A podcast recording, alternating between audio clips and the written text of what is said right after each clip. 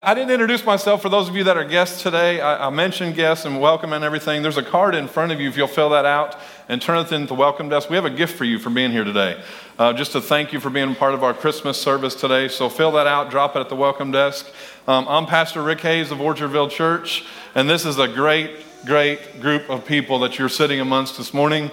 So if you're, you don't have a home church, you're here for the first time, and, and you're not really going anywhere, I encourage you to get plugged into this family.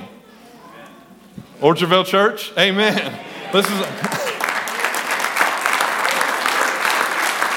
this, this, is a, this is home for a lot of people, and we want this to be home for you as well. Uh, we've got great things all the way from our babies all the way up to our Oasis group. We've just got things for you to plug in and be a part of and we're excited about what God's doing here and how He is moving in the church.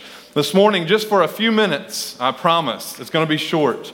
I want to continue and finish up on our series that we've been doing. Merry Christmas as we celebrate hope, peace, and today, joy. All right, we're going to finish up with joy today. My first scripture, Philippians 4, verse 4. And I know we have all the little ones in here today, and I'm perfectly fine with that. They're a blessing. So, we will get through this in five to 10 minutes. Somebody can cut me off at 10. I'll keep going. Philippians 4 4. Always be full of joy in the Lord. I say it again rejoice. Always be full of the joy in the Lord. I say it again, rejoice. And there's what's the difference between joy and happiness? What exactly is the joy of the Lord? Um, first of all, I want to say that happiness is an emotion. Okay, that's, that's based off of things that happen to us, but I'm not referring to that. I'm saying, what is joy this morning? Um, I believe that our joy is not, is not dependent on our circumstances. Okay, our joy is not. It, it's the ability to be content believing that God is working all things out for my good, for your good. That's where our joy comes from. And there's a difference between joy and happiness, and while we all love the high we get from, from happiness, but true joy, true joy is steady and consistent. And, and you get it from experience with a little bit of heartache and faith mixed in there as well. That's where we get our joy. And does joy come from God? Absolutely, it does. True joy of the Lord does come from God. And, and they, can be, they can be present at the same time, happiness and joy. But happiness, again, is based off material things or events, such as when somebody gives you a present for Christmas. That brings you some happiness. Or you graduate college, or you get a new job, or whatever it is, those things can bring you happiness. But we're talking about joy. Joy, on the other hand, is from God and it runs deeper than that. It, it can be present even in the unhappy times of your life. You can still have joy. Even when things get difficult, you can still have joy because God's love for us brings us this joy that we can always tap into, we can always have available to us. And as disciples of Jesus, we carry this joy with us wherever we go. We can change the atmosphere in a room because of the joy of the Lord inside of us. You guys don't believe me, but you can walk in and change the whole atmosphere of wherever you're at because the joy of the Lord is present in your life. We carry that with us. We have that. And the more I know Jesus, the more I experience joy. When we wake up and we do the things that we know we need to do in order to keep relationship with Jesus stronger and stronger, that's who we're striving to be like. To be like, not to do, to do, to do, but to be like. I know that when I wake up in the morning and I read my Bible and I pray and I do all the things, I worship, I spend time with the Lord, I know as I do those things more and more each day, then joy is going to come out of me. If I do not, though, on the other side of this, if I wake up late, oh shoot, I can't read my Bible now, I just woke up late. Uh, I, can't, uh, I can't listen to worship music because uh, everything else is going on right now. I can't do what I need to do today to stay close to you, Jesus. You'll notice during that day, or maybe at the end of that day, that you're missing something. And you notice I did not spend time with the Lord today. And you'll notice that your joy isn't quite flowing out like it should be flowing out anymore. Anybody been there? On the days you make time to be with the Lord, you get that joy that comes out of you. You can't help it when you're with Him. You spend time with Him. But on the days you forget to do it, you're actually practicing idolatry. because you're trying to secure your joy from yourself. I didn't have time, Lord, so I'm going to do this on my own today. So I've neglected the source of my joy, where I get my strength from my day. I've neglected that, and instead, I'm drawing on my own strength that day and doing things my own way. Just throwing that out there. But our joy has to be found in Jesus Christ. What's Nehemiah 8:10 say? The joy of the Lord is my strength. So for me, and this is probably the same for you, the pursuit of joy is the equivalent of pursuing intimacy with Jesus.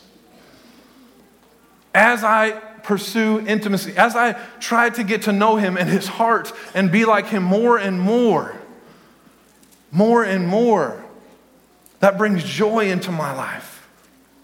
And, and I've also found out that if I'm, and, I'm, and I'm, I'm almost done, believe it or not, if I, if I have horizontal issues going on in my life, that's everything that's going on in the world, everything that's going on in my life, my struggles, everything that's a problem for me right now in the here and now in my life is a horizontal issue. I find if I have a lot of those, then you can guarantee I have some vertical issues going on too. Does that make sense? Because if I have all these problems and things I'm dealing with and struggling with, then I'm probably not spending a lot of time vertically with the Lord. And it's hard to draw strength and joy when we're not spending time with Him. So, if I have this lack of joy in my life, it's because of me not seeing God for who He truly is, me not seeing Him for what He's done for me, me not seeing that he sent his son to die for me, me not seeing that he's been gracious to me, me not seeing that he's forgiven me of so much. That's on me when I fail to recognize those things and not pursue him in this intimate way. And if I lose that perspective of who God is, it's easier for me to get depressed. It's easier for me to get weighed down because I'm not spending time with the most important person in my life. When we made that confession to Jesus, I surrender all, I give you my entire life we should mean it. And I want to spend time with you. And I can't lose that perspective of what God's done for me every single day. I have to wake up and recognize that He is the source of my strength. You know, some of us wish it was just this. Let's just pretend this is a button. I know this is probably still on. Give me some joy. But it doesn't work like that. We can't just push a button and joy flows out. If you can, let me know. We have to invest in that relationship with Jesus. And I want to talk just, just for another minute about quantity is tied to quality. The more time I spend with Him, my quality of life increases. You guys are quiet today. The more time I spend with the Lord in quantity, that makes the quality of my life better because I'm, I'm getting that relationship with Him. And it doesn't happen, I don't get uh, quality time and the quantity that I need by just a five minute devotion in my Bible app on my phone every day. That doesn't cut it. And I, I appreciate if you're doing that, that's at least something. I don't get it when I listen to a worship song on the way to work and I'm just so full of joy now. It takes some commitment. It takes some time. It takes some quantity uh, to get the quality that you're looking for the Lord. I need to spend a lot of time with Jesus to have that quality come out of it. Does that make sense? In our darkest moments in life, we we, we have to. You know, I can, I can have you raise your hand if you're dealing with something right now, but I'm telling you right now, in your hardest moments, in your most difficult moments, you have to spend more time with the Lord. Otherwise, things will crush you, things will defeat you, things will wipe you out. We have to spend time with the Lord and get that joy in Jesus. And when we do that, here's such a, the, the best thing about this is if I will say, Hey, Lord, I am dealing with some hard stuff right now but I'm coming to you. I'm pursuing you. I want intimacy with you. I want closeness with you. As we do that, something shifts in the atmosphere, and God's presence overwhelms us, and we sense His presence, and we sense His peace, and we understand that as long as I'm serving the Lord, I'm going to have this joy in my life. I'm going to have this peace in my life, and He's going to walk with me. He's going to talk with me, and He's going to get me through this. joy. Can celebrate that joy as I do this. And I have joy today, and you can have joy today because God is in control. If you look to anything else besides the Lord, you are out of, you're going to be out of control. Your life's going to be out of control. Just look at the world and what the world's doing right now. They're not looking to the Lord, therefore, we are in chaos. But we as Christians, we as believers, we have the answer. We have the hope. We have the peace, and we can celebrate the joy because we know that God is in control. If you guys will stand this morning, I told you I quick. But I feel like I said a lot within five to seven minutes this morning. As we bow our heads this morning, a lot of times on Christmas services, we, we, we see all the cute program and everything, and, and we just go on home. But all through the week, I felt like I got to give an altar call. I, have got to give that opportunity. I want to miss the opportunity for somebody to know the Savior of the world. And this morning, as, as you've come in here, maybe you've never been in church before. Maybe you've never been a part of a Christmas program. Maybe you've never experienced this joy and this peace and this hope that we're talking about this morning. I want to know that you can today. I want you to know that you can experience Jesus in your life.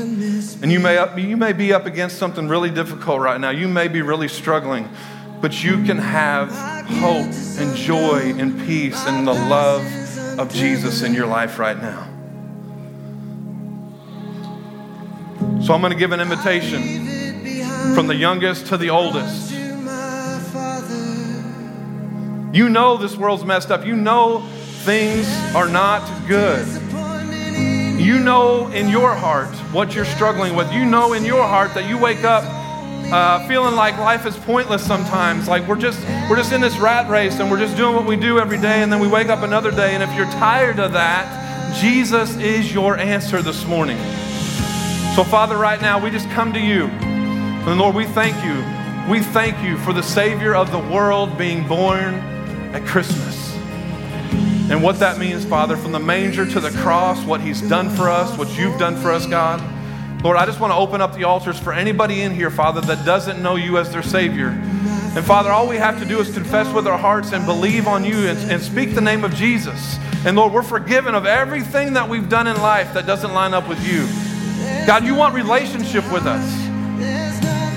You want to help us through each day, Father. So as we open the altars, we worship for a few minutes.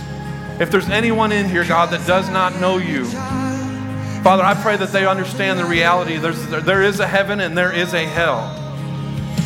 And God, we want everyone. You want everyone. You wish that no one would perish, that would all would come to know you. So, Father, right now we pray for hearts to come to you this morning. If there's anybody in here, Father, that wants to know you as their Savior, I pray they come to this altar and we'll pray with them, God, on this day that we celebrate Jesus Christ. In Jesus' name, amen. Altars are open. If you need prayer, if you need salvation, Jesus is in the room.